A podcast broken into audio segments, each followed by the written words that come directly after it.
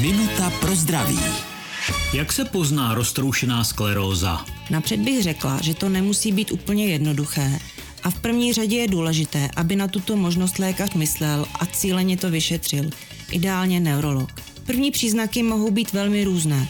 Někoho neposlouchá nějaká část těla, třeba najednou zakopává, jiného brní nebo mravenčí nějaká část a opět to může být na různých místech. Někdo má sníženou citlivost, vnímá třeba nějakou část těla, jako by nebyla jeho. Ty projevy jsou různé podle toho, kde dojde k poškození nervové soustavy.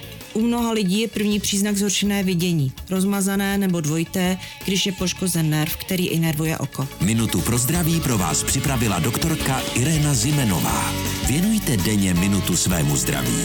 Může vám prodloužit život o celé roky. Český rozhlas Vysočina, rádio vašeho kraje.